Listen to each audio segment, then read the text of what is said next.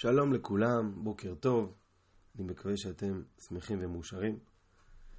אה, אנחנו התחלנו לדבר אתמול על אה, פרשת בראשית. אה, הקדמנו למה בכלל כדאי ללמוד את ספר בראשית אולי מההתחלה, וגם דיברנו על הבעיה המרכזית והיא בכלל על בריאת העולם. אחת הבעיות העמוקות שיש פה היא שכשאנחנו משווים באמת את דעת המדענים לדע, למה שהתורה כותבת לנו, הרבה פעמים נראה לנו כאילו יש סתירות.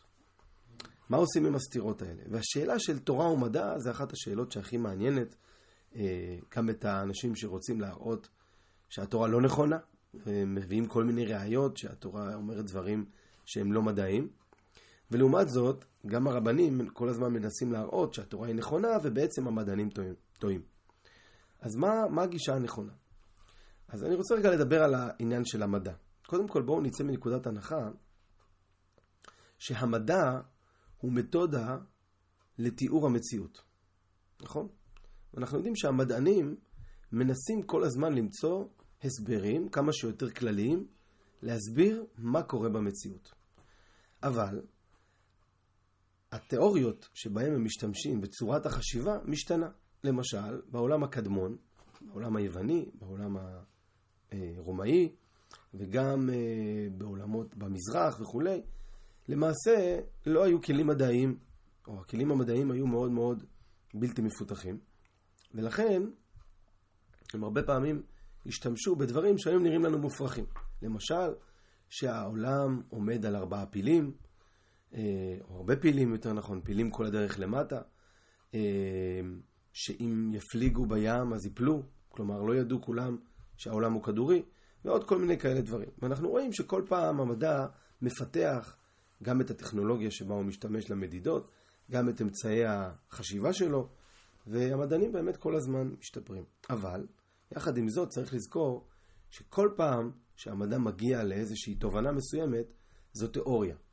זו תיאוריה שאי אפשר להוכיח אותה למעשה אה, לגמרי. יותר מזה, הפילוסופים של המדע מסבירים שכדי שתיאוריה מדעית תהיה קבילה ונוכל אה, לפתח אותה ולקבל אותה בקהילה המדעית, היא חייבת להיות ניתנת להפרחה. כן? וניקח אולי דוגמה אה, שאנחנו כולנו מכירים. בואו ניקח את אה, אייזיק ניוטון, שיושב לפני כמה, 300-400 שנה באנגליה. הסיפור המפורסם שהוא ראה את התפוח נופל ופתאום הוא התחיל לחשב בראש כל מיני תובנות וככה הוא למעשה הגיע לפתח את הרעיון של כוח המשיכה ואת הכוחות שפועלים בעולם. אבל התיאוריה של ניוטון שהצליחה להוכיח ולהסביר המון המון המון דברים שעד אז המדע לא הצליח להסביר, אה, בכמה נוסחאות די פשוטות. אה, אגב, ניוטון היה אדם מאוד מאמין, הוא למד קבלה, ויש כתבים שלו שהם אה, לא פורסמו, אבל הם נמצאים בארצות הברית, בארכיונים, והוא היה אדם שהכיר את היהדות, הוא אפילו למד את כתבי הרמב"ם, הוא היה אדם מאוד מאוד מחובר לרוח ולרוחניות, עם כל זה שהוא היה מדען גדול, זה לא סתירה. ובאמת התיאוריה של, של uh, ניוטון במשך הרבה שנים הייתה התיאוריה השלטת, התיאוריה של כוח הכבידה והכוחות שיש שם.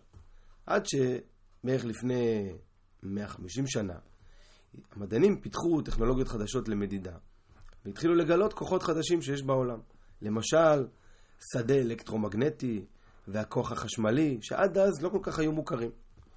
ופתאום שמו לב שהתיאוריה של ניוטון לא כל כך עובדת עם הכוחות האלה. אבל השיא היה כשבא לפני אה, קצת יותר ממאה שנה, אלברט איינשטיין, המדען היהודי המהולל, שפיתח את תורת היחסות. ומה שאיינשטיין אמר, אני אעשה על רגל אחת, זה שבעצם תיאוריה של ניוטון, של כוח הכבידה, היא נכונה רק בגופים גדולים. אבל בגופים קטנים, או הפוך, כן, זה תלוי מאיפה מסתכלים על זה. אבל בחלל למשל, התיאוריה של ניוטון לא תופסת. היא לא עובדת, היא לא פועלת. אלא צריך אה, דברים אחרים. למשל, הוא אמר שהזמן הוא יחסי, והכל נמדד מול מהירות האור, שהיא המהירות המקסימלית, 300 אלף קילומטר בשנייה, ועוד כל מיני תיאוריות שבעצם הפריכו את התיאוריה של ניוטון. זה לא אומר שהתיאוריה של ניוטון לא נכונה, היא פשוט לא יכולה להיות תיאוריה כללית, שאפשר להכיל אותה על הכל.